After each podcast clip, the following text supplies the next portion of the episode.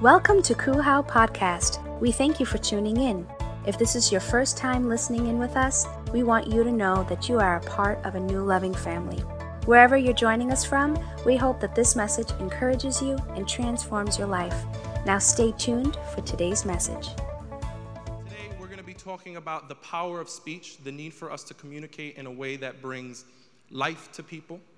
And, you know, this is, a, this is an interesting subject because communication, I don't know about for you, but for me, eh, eh, communication's a little tricky.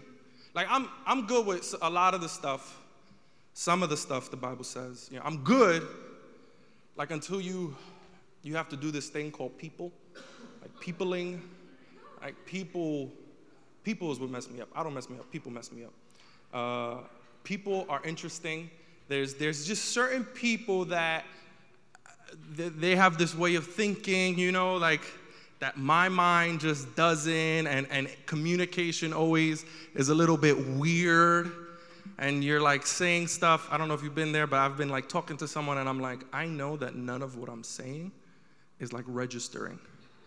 Like they're not, like I'll ask somebody a question, and they'll talk about something completely different. Communication's a little tricky. Uh, but I do love people. People that I love, I, I love my mother. My mom's amazing. Single mom, raising four boys, enough said, right? Uh, you know, it was Mother's Day not too long ago, and it was great because I got to give her, in her own words, the best Mother's Day gift she could ever get, which was graduating uh, college. Got my bachelor's. Yeah, you guys, thank you. Thank you. Uh, she was so excited. Um, it was great because it was a gift that none of my brothers could replicate because you know, they didn't, uh, and they're older. She's awesome. She's amazing. I love my mom. Uh, if it weren't for my mom, I would have to work more. Uh, but communication with my, all the moms laugh. communication with my mom has always been tricky. It's, it's just weird. Like, she just thinks in this way that I don't. And like, I also can't understand. And that's where it gets me. Like, my, my, my brain tries to figure her out, but it can't like the other day, I get home from church and I go, hey, Ma, I'm just coming and going. I had to get something. I'm going to leave right now. And as a mother would, completely expected, she goes, oh, well, where are you going? Ruben, where are you going? We're good. I go, oh, I'm going to the to the new mall. I gotta emphasize that. New mall. Brand new mall. Old, not, not the old mall. Not the Staten Island Mall. Those words don't come out my mouth. I say the new, nuevo, new. You know, she's, English isn't her first language. New mall. I'm emphasizing this for you guys, and you'll see why. Because it was the new mall, is what I said. And her response was, is, oh, you're going all the way to the mall? And immediately I knew she thinks I'm going to the one that's really far from the house. She goes, by yourself? Here's the thing with that question she opened the door for me, and she saw me get out of a car with people, people in it. But I'm like, you know, maybe, maybe she wasn't paying attention. Maybe she just opened the door, whatever. I'm not thinking more about that. At that point, I'm a little distracted with the, no, I said new mall, man. So I go, Ma, no, I'm, I'm going to Empire Outlets, the new, the new mall. And she goes, oh, whose car are you driving? So now this just confuses me because I'm like, wait, wait, wait. I thought maybe she didn't see me get out of a car, but she did see me get out of a car because she knows there's a car outside. And if she knows there's a car outside, she had to have seen that Darren and Melinda were in the car. Darren, Melinda, Leora, Violet. That's a lot of people. You could not have not seen people. I'm just kind of like, where are we going here? And on top of that, like people are waiting for me. I gotta go, and she wants to play 21 questions, and like, and all the wrong questions. This is a two-question dilemma. Like, hey, where are you going? Oh, the mall. Oh, which mall? Oh, okay. Who are you going? How are you getting there? And I would have said, oh, Darren are dropping me off. But no, she turns it into this prolonged thing because of the way that she, her mind works. She said, oh, so, so she says, whose car are you driving? I'm just like, all right, all right. Um, I'm just gonna, I'm gonna do the best I can. I say, Ma, I'm not driving anybody's car. First of all, who would let me, right? Anyway, I'm not driving anybody's car. And here, here's where, where I start to, like, I was a little irritated, but here's where it starts coming out. She's like, oh, then you're, because a normal person would say, oh, so then who's taking you? Because there's a car outside, and it's waiting for you, it's on, so I would assume, right? Like that's logic to me. For my mom, her response is, Oh, so you're taking the bus? Why would they be waiting? I go, No, Ma, Ma, Dyron and Melinda dropped me off so I could drop some stuff off here and I gotta get something. They are now gonna drop me off at the new mall. They're, they're taking me. And then she's like, Oh, they're going to the mall with you. I said, No, Ma, they're dropping me off. And that's our conversation. I'm like, I get out of it. I think I'm good. I'm chilling, right? I'm like, You did good. You did okay. Speech, right? Communication. I get, I get my things. And right, right, right before I walk out the door, uh, I go, Ma, I always, every time I leave the door, I go, Ma, I love you, I'm leaving. Ma, I love you, I'm leaving. I go, Ma, I'm leaving, I love you. She responds, Where are you going?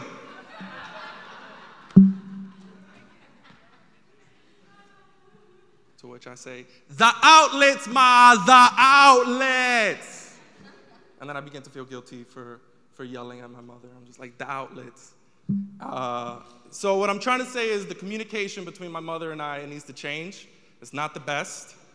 Uh, she asks questions, but really she asks, she guesses answers to her own questions. I'm like, if you would just ask the question, you're going to the mall?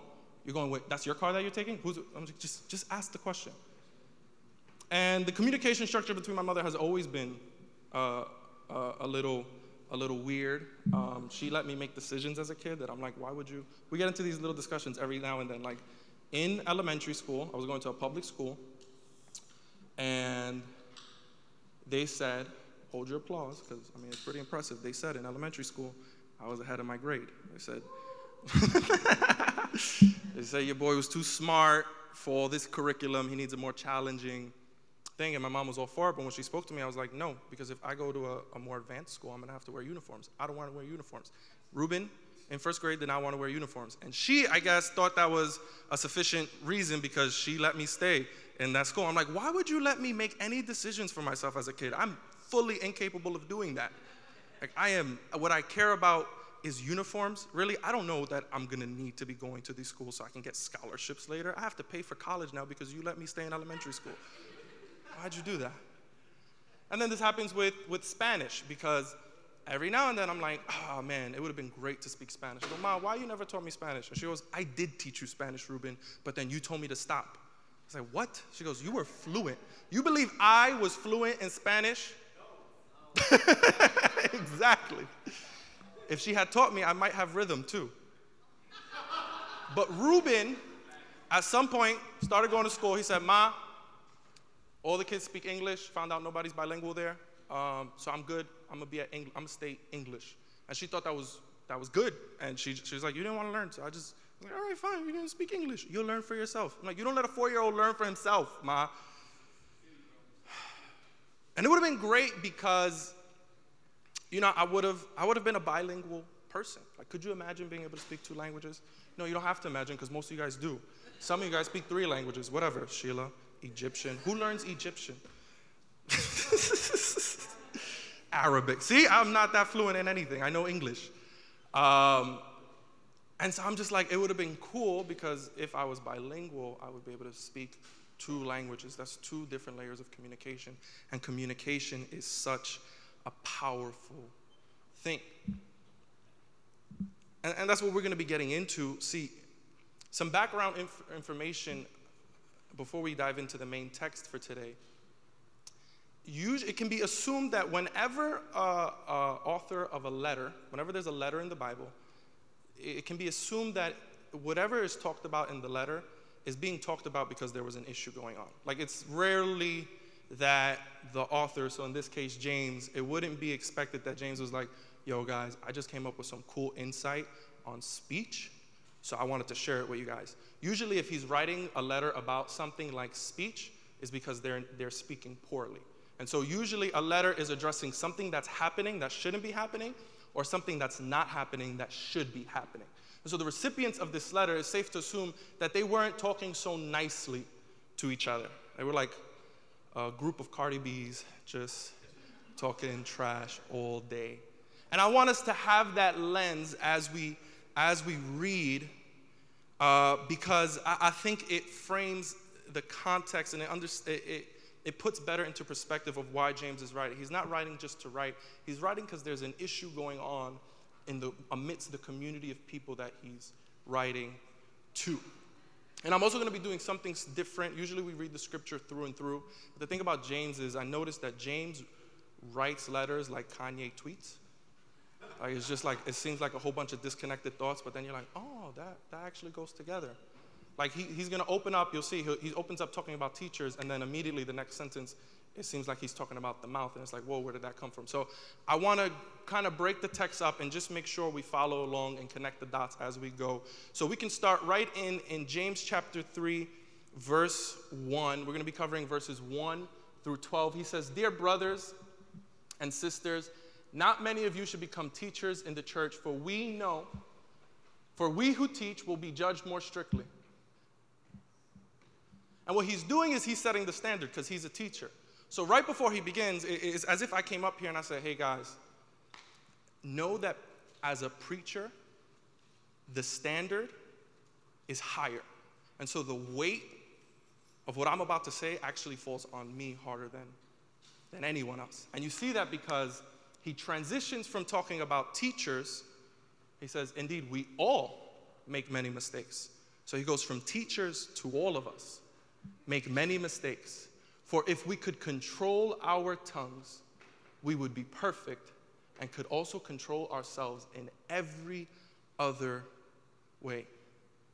He says, You know what the key to perfection is? He's, he's addressing this because I think they had an issue with speech. He goes, If you could control your speech, you would be perfect. We all make mistakes, but if you can control what you say, you found the key to perfection. If you can control what you say, you can control your entire being, control ourselves in every other way. And I think that's crazy. I'm like, James, you crazy.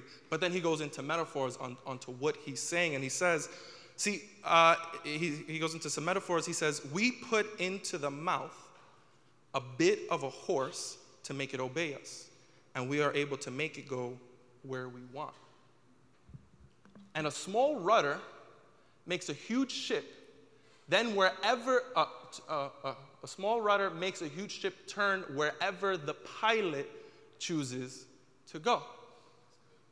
Even though the winds are strong, in the same way, and now he comes back to the tongue. In the same way, the tongue is a small thing, that makes grand speeches. And it continues. But a tiny spark can set a great forest on fire. And among all the parts of the body, the tongue is a flame of fire. It is a whole world of wickedness, corrupting your entire body. It can set your whole life on fire, for it is set on fire by hell itself. And it's crazy because I don't think James knew how right he was because there wasn't all this psychological studies that have been that have taken place to what they've that, to what we have now. And there's so much research that backs this up.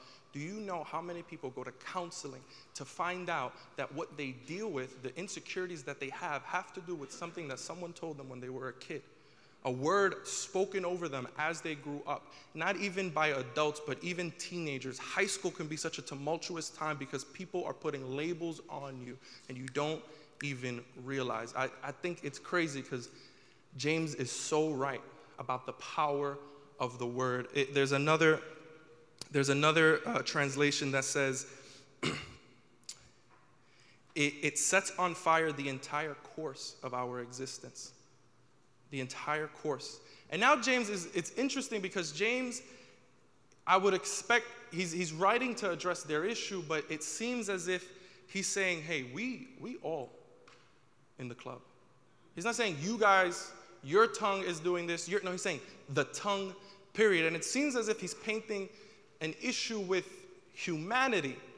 And in fact, he goes on to say that, that basically that humans can control, he says, people can tame all kinds of animals birds, reptiles, fish. But no one can tame the tongue. It's restless and evil, full of deadly poison. Sometimes it praises our Lord and Father, and sometimes it curses those who have been made in the image of God. And so now James has transitioned as we're reading, oh, this is a human issue. Man, we've been able to, and it seems, it feels like James is like this, just laying it out like, hey man, don't be a teacher because we, we got it tough. This is, this is a human thing, man. The power of the tongue is so crazy. We've been able to tame everything. But you know what we can't tame? We can't tame the tongue. And it seems like he's leveling with them. And I'm, I'm with James for a while. He, he even goes on to say about the hypocrisy of the tongue. He says, he says, We use it to give thanks to our Lord and Father and also to curse other people who are created in the likeness of God. Words of thanksgiving and cursing pour out from the same mouth. And as I read this, I was just like, just so sobered. Like, man. Because it's still true to this day. So I, I pause here and I'm just like, you know what, James, you're, you're so right.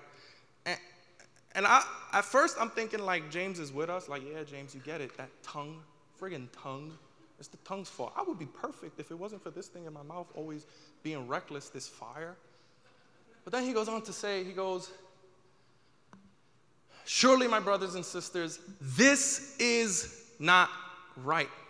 Another translation says, My friends, this should not happen. And I feel like James flips the whole thing. And like he goes all Judas on us. I'm like, yo, James, I thought your tongue was crazy like my tongue. But it's, no, what happens is, is he's saying, no, no, no. This is the current state of the tongue. The tongue is a fire. The tongue is destructive. The tongue does praise God and curse people. But that's not what should be happening. See, James is writing way after Jesus.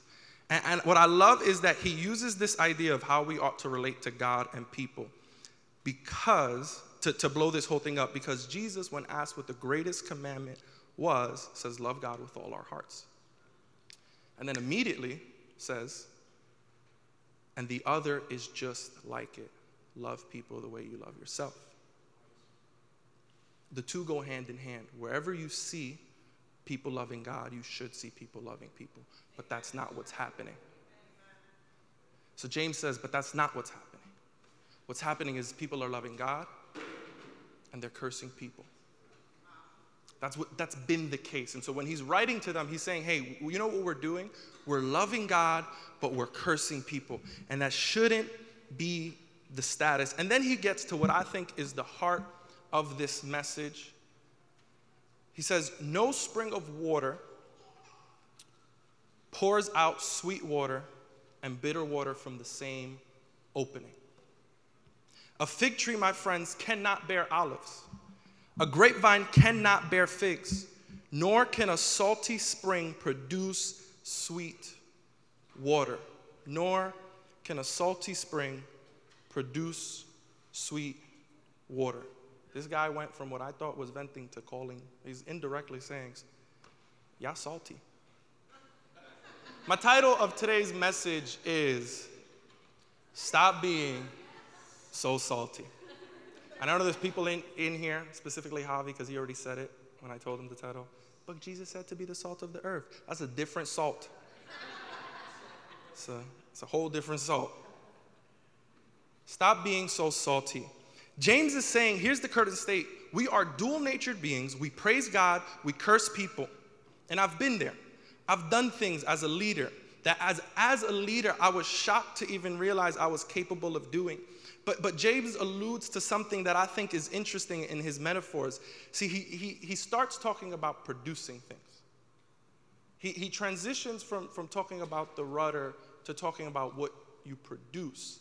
And the key to production is the source. See, he says the spring doesn't produce based on what it's not. If it's a salty spring, it doesn't produce sweet water. If it's a sweet spring, it's, it's at the start. And what's cool is in all his metaphors, the tongue is the mediator between the person and the result, right? He says, We control a horse with a bit and make it go wherever we want. But who controls the heart, the, the horse? Us. He says, uh, uh, A rudder can control a ship, but who controls the rudder? The pilot. Us.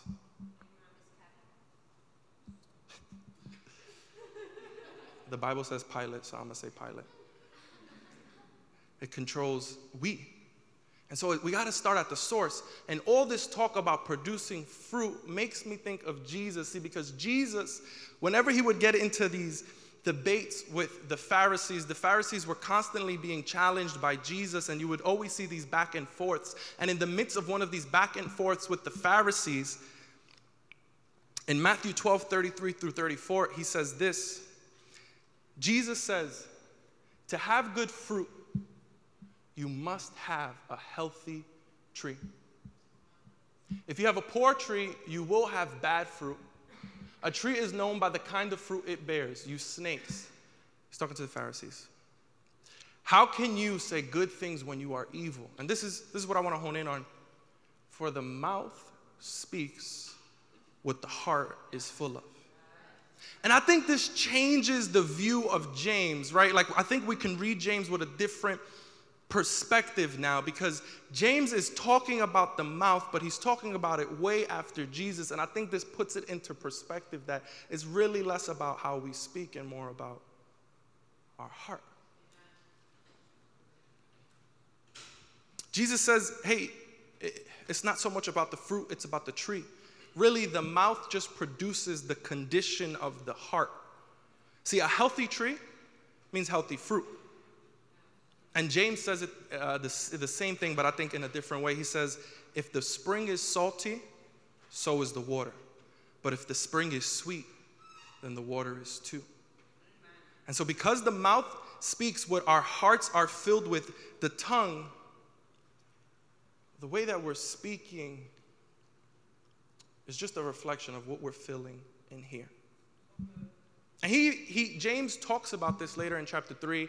Ne- next, next week, we're going to be covering uh, verses 13 and on of chapter 3. And James talks about wisdom. But in that, he says this He says, Where there is jealousy and selfishness, there is disorder of every kind.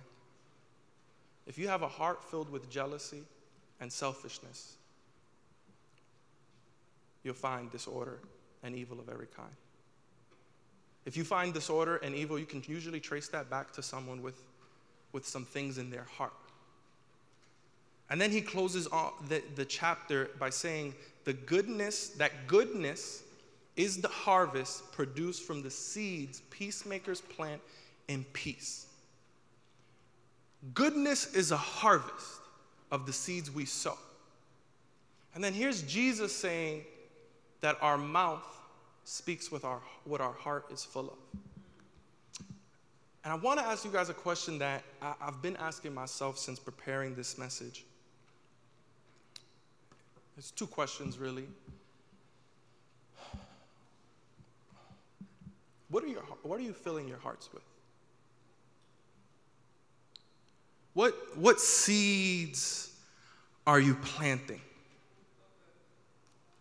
Because we're talking about speech but really, speech, like every other behavior, is a byproduct of. And I can't help but read James and say, man, I've allowed my spring to become salty because of what I filled my life with. But I love that James says there's a hope. James says this shouldn't be the case that we're praising God and cursing people. We, it shouldn't be. And, and I look at my heart and I say, God, like, yeah. How, how did I get here? And sometimes it just kind of feels too late, right? Like, here's the thing our hearts are filled with so much toxicity by the time we become adults that it almost feels like it's too late. Because before I even realized how bad a relationship could affect me, I was in high school trying to be in as many relationships as I could. I was allowing the words that people spoke over my life to affect me because no one taught me not to fill my heart with those things. And I read James and I just feel like, doesn't it feel like it's too late? But it's not. See, I know from firsthand experience the freedom that you begin to feel when you start to fill your heart with the right things. There, there, there are five area people and, and influences that have really changed my heart. Uh, firstly, our pastors. Our pastors have, have been instrumental in the person that I've become. And through our relationship, I've seen these things sift out of my heart and fill my heart with the right things. This church has been a blessing. My professors in college, Jesus, of course, counseling. Counseling has been instrumental uh, to my life. And lastly, uh, Matrix University. Can anybody who's been to Matrix University just make some noise if it's.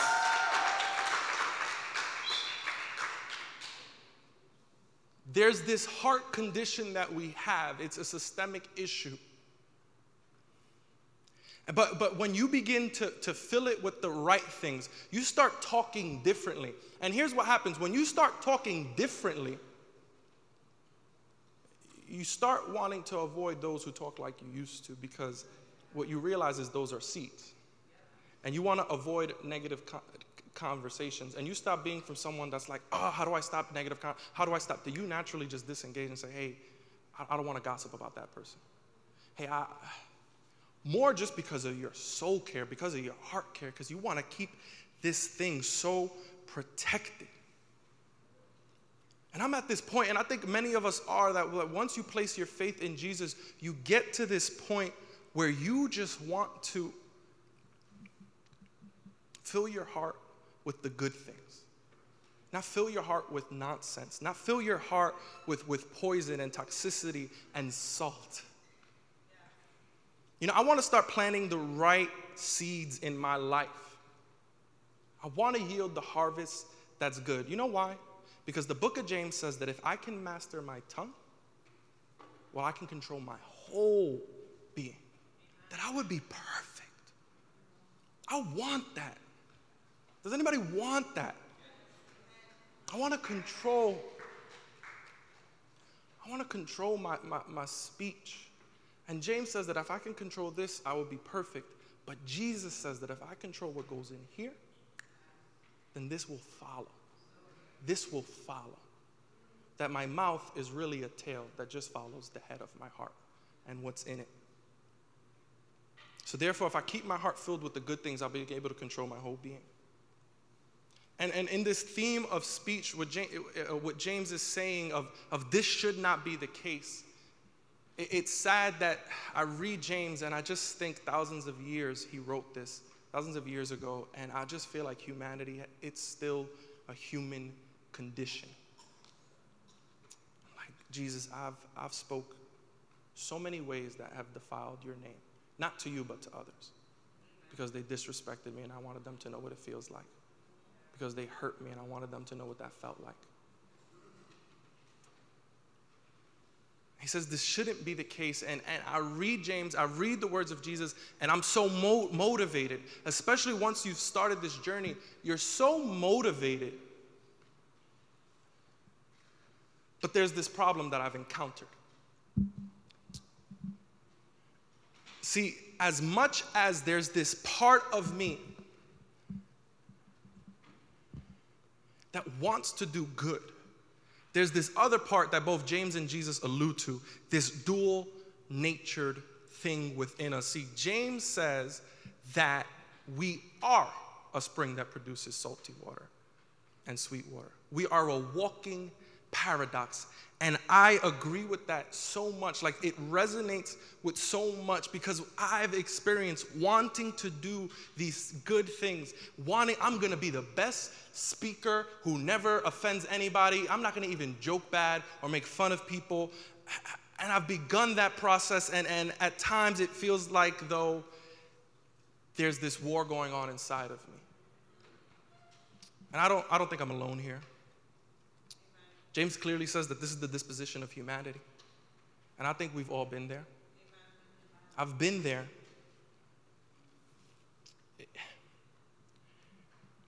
I've been there where I want to gossip about someone because they just they, they just did something that ate me and I just I want to be be jealous. Like there's this part of me that, that actually seeks jealousy and a reason to be jealous. Like, why does Javi have the world's most amazing, amazing beard? play piano and drums. Like, who, who is gifted with that much talent? I can't clap on cue. Like, what's, what happened there? And it, it's what Paul talks about. That's why I like Paul. He gets it. James is all like, you know, I don't know about James. James is a little too tell it like it is. Like, here's the problem our tongue is destructive. It shouldn't be the case. We can't be that way. James is a little too, too to the point. I like that. I, I like Paul. See, Paul gets it. Because James, James, nobody likes being told that they're salty. Paul doesn't tell people they're salty. You know what Paul says? He understands the dilemma. He understands that as much as I want to be perfect and never say anything wrong ever again, there's this part of me that does. Like, I don't know why I do it, but I do. And in Romans 7, he says this He says, I do not understand what I do. For I don't do what I would like to do, but instead I do what I hate. Since what I do is what I don't want to do, this shows that I agree that the law is right. So I am, I am not really the one who does this thing. Rather, it is the sin that lives in me. I know that good does not live in me. That is, in my human nature, for even though the desire to do good, even though the desire to do good is in me, I am not able to do it. I don't do the good I want to do. Instead, I do the evil that I do not want to do. If I do what I don't want to do, this means that I am no longer the one who does it. Instead, it is the sin that lives in me. So I find that this law is at work. When I want to do what is good, what is evil is the only choice. I have my inner being delights in the law of God. I want to follow Jesus. I want to do what God asks of me. But I see a different law at work in my body. A law that fights against the law which my mind approves of. It makes me a prisoner. A prisoner to the law of sin which is at work in my body. Have you guys been there? Have you felt so imprisoned to your desires? To, Lord, why can't I just stop this one sin? Lord, why can't I just say good morning to this one person? Why is it so hard? I know you want me to do it, but why has this journey been so long for me? That as much as I desire to do it, there's this battle within my very nature. You know how many promises I've made God despite the Bible saying don't make promises to God? And life feels like this, this roller coaster of highs and lows, and I can never figure out how to stay up without coming back down. And honestly, if I'm being honest, I should be honest with you guys, right? Even when I do good, even though when I maintain the high, I get so good. I'm not speaking down to people who are rude or I'm not being passive aggressive because passive aggressive is what you learn how to do when you can't curse anymore.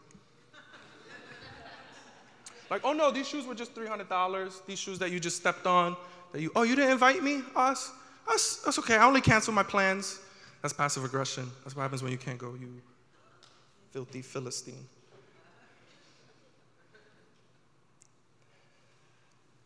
Even when I'm not doing that, I start to pat myself on the back. Like, I'll be at small groups, like, nah, I don't need prayer, guys. I actually stopped myself from speaking poorly to so many people today. Like, I got a list of people that I didn't curse out. Like, I got a list. I could have. And I find pride filling my heart. And that's not okay. It feels like I can't win, right? Like, that's why Paul gets it. Paul gets that there's no way to control our tongues. James, I think intelligently, because I think all the scripture is in agreement, James sets up a system that we won't win. The Bible sets up a system. He says, if you can control your tongue, you'll be perfect. Check this out though. You can't. You can't control your heart. Because there's a sin nature that, that from, from the beginning, from, from the garden, since the moment sin entered our lives, it's, it's existed in us. Can't. And every time we take control, we steer the ship the wrong way. And Paul gets it because Paul says the solution to this problem really is the solution to every problem. Is there anybody here who wants to master their tongue? Well, Paul says we have to surrender control. Stop trying to control it. So Paul says, stop trying to control your life. You ready? We're gonna, we're gonna continue. We're gonna, we're gonna back up. He says, I see a different law at work in my body. A law that fights against the law which my mind approves of. It makes me a prisoner to the law of sin, which is at work in my body. What an unhappy man I am. Know, people, people have, you know, they usually say that people are Christian because it's easier. What I've found is that being a Christian is harder because now I have to try to live a life that I don't feel like I can ever live. Like I'm constantly not feeling good enough for God. I'm constantly not feeling enough. What an unhappy man I am. Who will rescue me from this body that is taking me to death? Who? Even as a believer, I've cried that out so many times. God, like, who, who, who will rescue me? And I think that the Bible has an answer.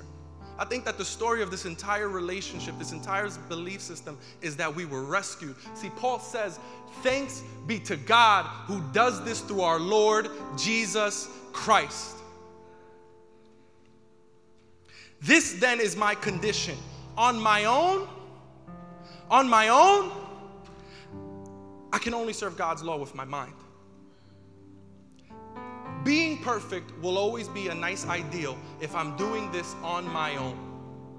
Speaking, that's a great idea. Speaking nicely. Speaking in a way that brings life to people and doesn't set on fire the course of other people's lives. That's, that's a great idea on our own.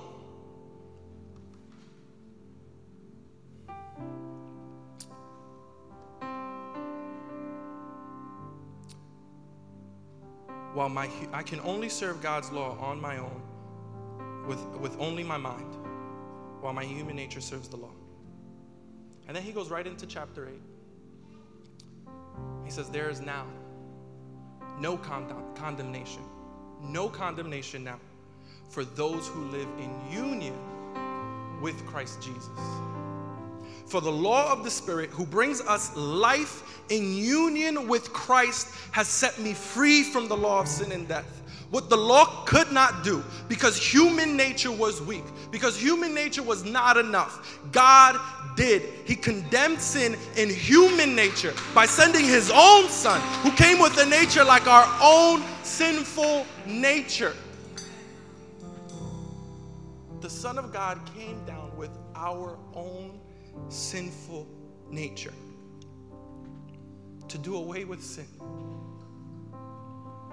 God did this so that the righteous demands of the law might be fully satisfied in us who live according to the Spirit and not according to human nature.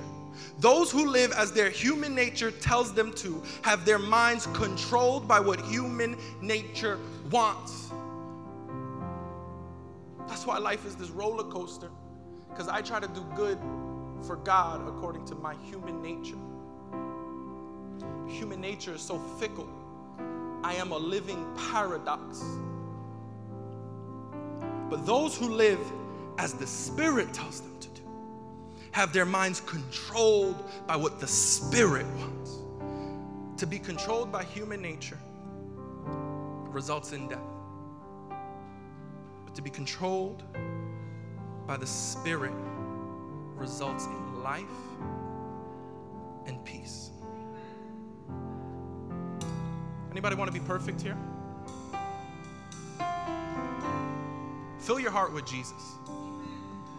Fill your heart with Jesus. See, let Jesus be the filter to your spring. Let Jesus get rid of all the salt in your life, all that way that you Stop worrying about cursing. Worry about Jesus. See, fill your heart with Jesus because you won't have to worry about salt water or sweet water. You'll have living water inside of you. Fill your heart with Jesus because you won't have to watch your words. See, the Bible says He was the Word of God made flesh, and you'll have the Word dwelling inside of you. Fill your heart with Jesus because you won't have to worry about controlling your tongue so that you can be perfect. You'll be filled with the person who was tempted and tested in every single way and yet remain perfect. Get more of Jesus in that heart of yours. We've got to get Jesus in us. Every time I get more connected to Jesus, more plugged into God, I find this human nature guy dwindling. This war gets easier and easier to win. And it's hard because really I just forget sometimes. I get caught up and I stray away and I stop being united and I feel like the prodigal son and I remember my dad. What I remember is that I have to decrease and he has to increase. I remember that there has to be less of me and more of him. And my walk becomes different, my thoughts are different, and the way that I talk is different. And I promise that those who are close to me can tell. Like my close friends will know that I'm not connected. They're like, yeah, Ru, you need Jesus to get. We should pray.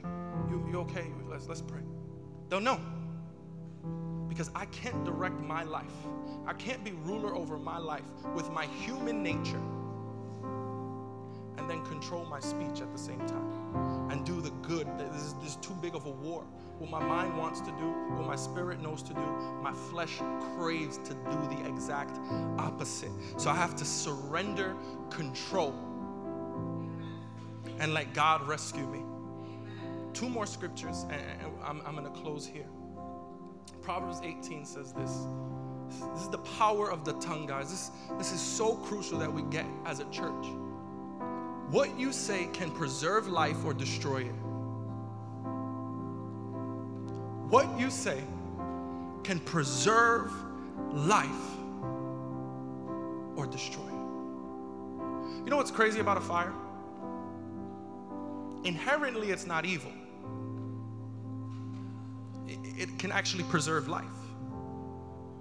It, it can provide food, but it can also be used to destroy a forest.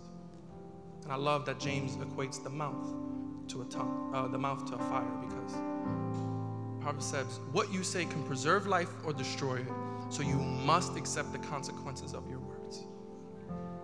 And the last scripture get nothing else, I think this scripture fully encapsulates the heart of today's message. In Galatians 5:16 it says, "What I say is this, let the Spirit direct your lives. Let the Spirit direct your lives and you will not satisfy the desires of human nature."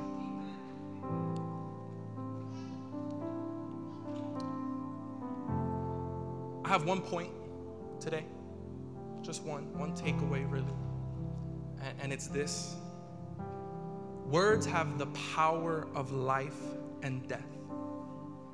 It is imperative that we become speakers of life. But to do that, our hearts have to change. And for that to happen, we have to allow Christ to rescue us and direct our lives. Guys, uh, for those of us who are believers, Unfortunately, there are people who, under the same banner, have using this, used this thing to destroy people, to tell them they were going to hell, to tell them that they were good for nothing, to tell them that God hates them. I'm grateful that James isn't alive to see that. So there's an imperative on us who know the gospel